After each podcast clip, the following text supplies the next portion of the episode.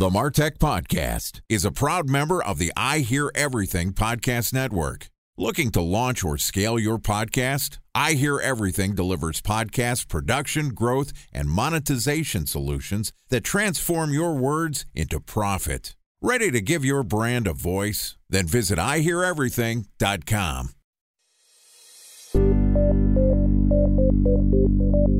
From advertising to software as a service to data. Across all of our programs and clients, we've seen a 55 to 65% open rate. Getting brands authentically integrated into content performs better than TV advertising. Typical lifespan of an article is about 24 to 36 hours. If we're reaching out to the right person with the right message and a clear call to action, then it's just a matter of timing. Welcome to the Martech Podcast, and I Hear Everything production. In this podcast, you'll hear the stories of world class marketers that use technology to drive business results and achieve career success. We'll unearth the real world experiences of some of the brightest minds in the marketing and technology space so you can learn the tools, tips, and tricks they've learned along the way. Now, here's the host of the Martech Podcast, Benjamin Shapiro. Welcome to the Martech Podcast. I'm your host, Benjamin Shapiro, and today we're going to discuss AI for influencer marketing. Joining us is Ismael El Qudsi, who is the co-founder and CEO of Social Publi, which is a award-winning influencer marketing platform that connects marketers with influencers across multiple social media platforms, serving some of the world's biggest agencies and brands. Yesterday, Ismael and I talked about whether AI is the next frontier for influencer marketing, and today we're going to discuss artificial intelligence's role in finding the right influencers. All right, here's the second part of my conversation with Ismael El Qudsi, the co founder and CEO of Social Publi. Ismael, welcome back to the Martech podcast. Oh, thank you again, Ben. It's been a pleasure. Yeah, excited to have you back on the show. Yesterday, we kind of boiled the ocean talking about whether AI is taking over influencer marketing. And as with all things artificial intelligence, we're not quite there yet. It's useful, but it doesn't do all the work for us. You still have to have humans vetting which influencers, making sure that the content is published and great, making sure that you're doing your conversion rate optimization when you are promoting your influencers' posts. So I want to dig in a little bit more on one of those subjects, which I think is probably the most important when it comes to influencer marketing. It's always going to be hard to figure out whether influencer marketing is driving attribution. And at some point, if you build good relationships, you can trust in the influencers to publish the right content. It's all about finding the right people. Let's go into a little bit more detail about how you match brands with the right influencers. What are the ways that you make sure that you have the right size, the right content, the right tone, just generally the right brand fit when it comes to influencers? Well, first of all, we have half a million influencers in our database that has manually signed up. So we know almost everything about them.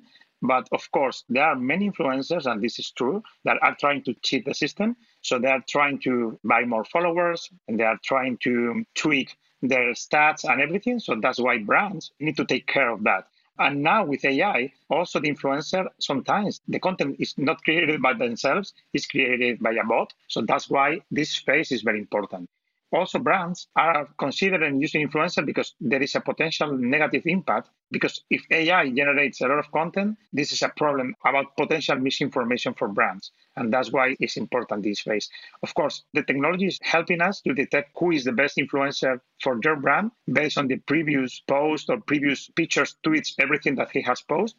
And also, we have a lot of stop words or words that we don't want to use we don't want to use influencers that create bad content or something that is not suitable for the brand. It depends on the campaign too, because there are some brands that they don't even care. They just want to make noise and they want to have a thousand people tweeting about something, and that's okay. And there are other brands that they only need three or four influencers who are exactly the ones that they want. And the process is totally different. But AI and in general technology is helping us according to some metrics to find the right influencers. So, what I'm hearing from you is that authenticity is really what matters. And it used to be does somebody have an authentic tone? Does it seem like they're selling? Does it seem like their content's promotional or does it feel authentic and organic? And now it's not just even the feel of the content, it's is the content actually generated by the influencer or is it artificial intelligence creating the content? does it matter? Like, if there's a huge influencer that you're working with, Kim Kardashian, and Kim Kardashian starts using artificial intelligence to fake photos of her putting on the skin product line that she's created, does it matter? How much do you actually care about whether it is a human or a bot creating the imagery if at the end of the day it ends up working, if they're publishing it on their feed and people resonate with it? The thing with the Kardashian is that they have a big brand. Not every influencer has the same brand. So it depends of the type of influencer. If you are using a big name or a micro influencer, so it depends on that. And also there is something about the virtual influencers, you know, the influencers that doesn't exist. They are robots. And this is very attractive to brands because they provide the opportunity to be fully in control of the campaign creative. That is something that sometimes the brands want. And of course, it is an opportunity for brands to produce a lot of content very fast in a faster way. And sometimes they don't even need to pay that influencer because it's virtual. So it looks that is perfect. But the downsides of using virtual influencers for me is not the solution. I, I don't really like it, but this is my opinion.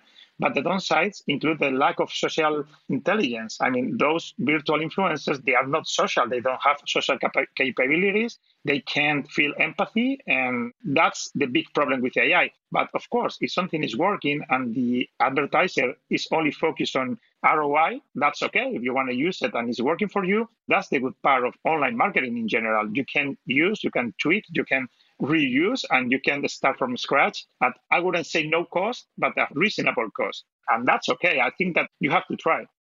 So there's the question of authenticity with the content that your influencers are creating.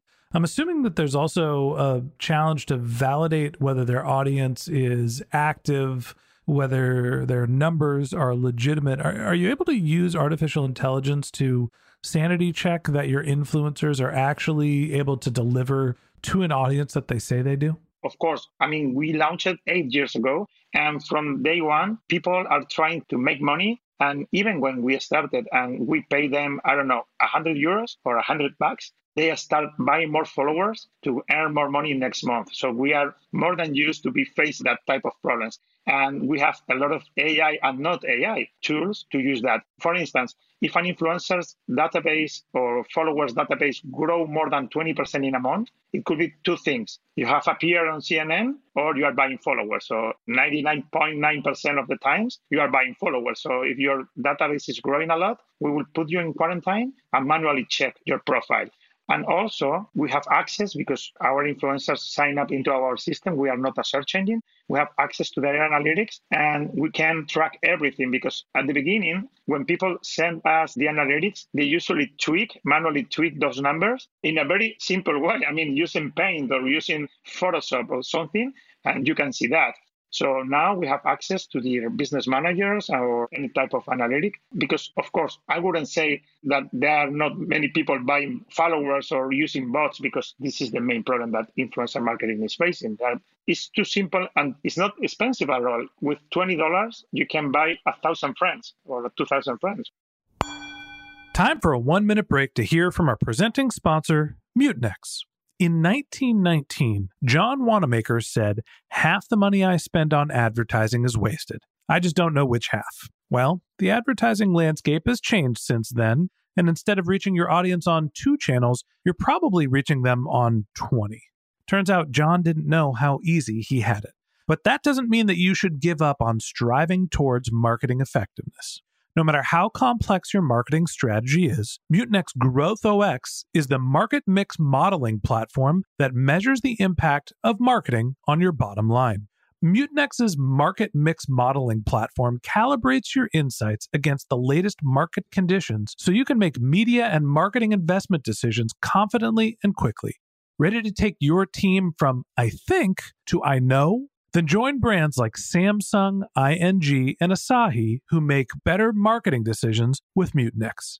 Mutinex Growth OS. Your best decision starts here. To learn more about Mutinex, go to mutinex.co. That's M U T I N E X dot co.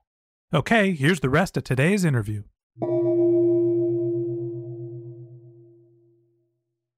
A special thanks to our presenting sponsor, Mutinex. Ready to take your team from I think to I know?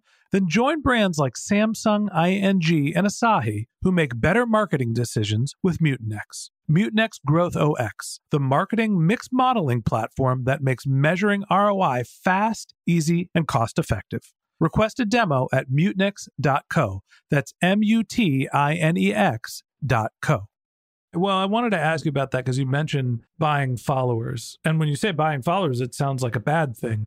I'm going to say something controversial. I buy podcast followers. Now, I'm not buying bots. We advertise our podcast. We use programmatic advertising. And when we advertise in a specific format, we tend to see an increase in the number of followers. And we have it basically down to a science where we know essentially the number of dollars that we have to put in to get a follower. Now, they're real people. They're listening to the podcast. We could see that our podcast metrics are going up. I'm assuming that this happens and that buying followers can mean different things in different channels. When you're saying buying followers is an Instagram post, that's I'm going to give you $10. Can you give me a thousand followers? And they're not real accounts.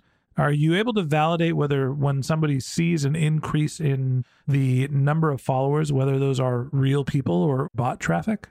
Yeah, yeah, this is very common. And you can see this is bad traffic, inactive accounts. Imagine on Twitter, for instance, there are many accounts that has been inactive for years even. So this is very easy to check. And in the past, I'm talking about almost 10 years ago, there was the follow back thing. So you follow a lot of people on Twitter to get them follow back to you. So this is not exactly buying followers. This is like a marketing technique. Of course, it's like a great technique, but it's not buying followers. But right now, you search on Google, I want to have a million followers or how much it costs to get a million followers it will say that there are thousands of tools buying fake followers. And you can see that because those followers comes from China, Russia, Brazil, even with a different language that you are speaking. Doesn't matter if it's English, Spanish, or whatever, but they are not coming even from your country. They are not using your language. And sometimes, like I said, they are coming from China. So why do you want to have a million followers if 900,000 followers are coming from China? And why the advertiser is paying for that?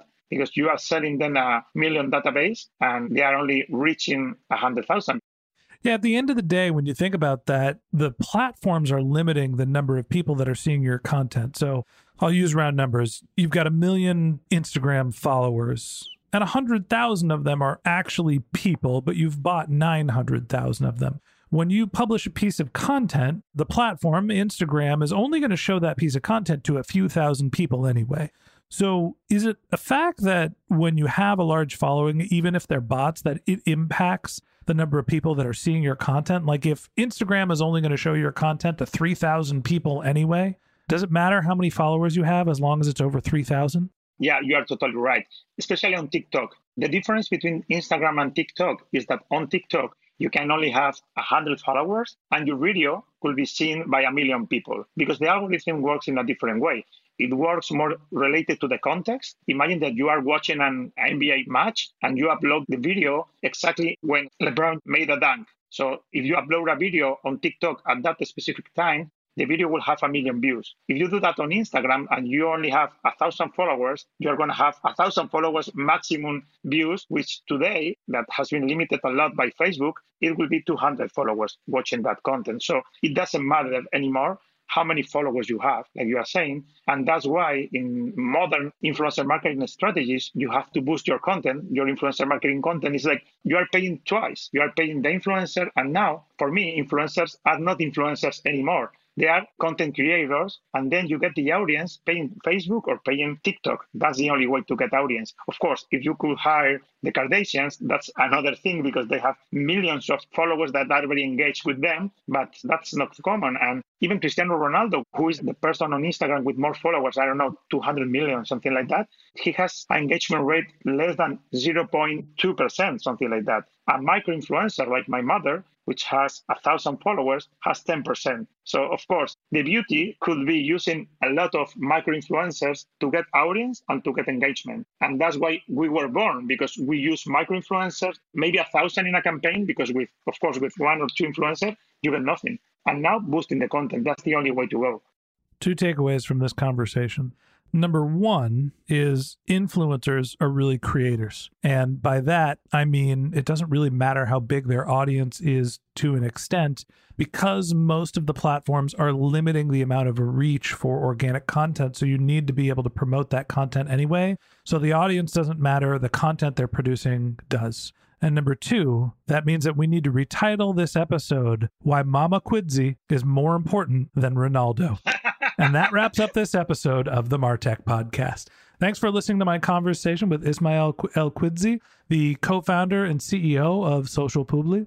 If you'd like to hear more from Ismael, you can find a link to his LinkedIn profile in our show notes. You can DM him on Twitter. His handle is El Qudsi. That's E L Q U D S I. Or you can visit his company's website, which is socialpubli.com. That's S O C I A L P U B L I.com.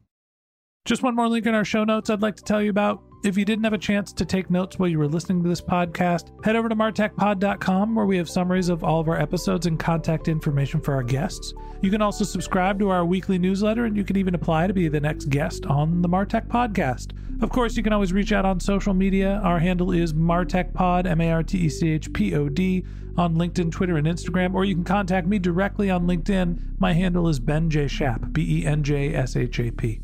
And if you haven't subscribed yet and you want a daily stream of marketing and technology knowledge in your podcast feed, we're going to publish an episode every day this year. So hit the subscribe button in your podcast app, and we'll be back in your feed tomorrow morning. All right, that's it for today. But until next time, my advice is to just focus on keeping your customers happy.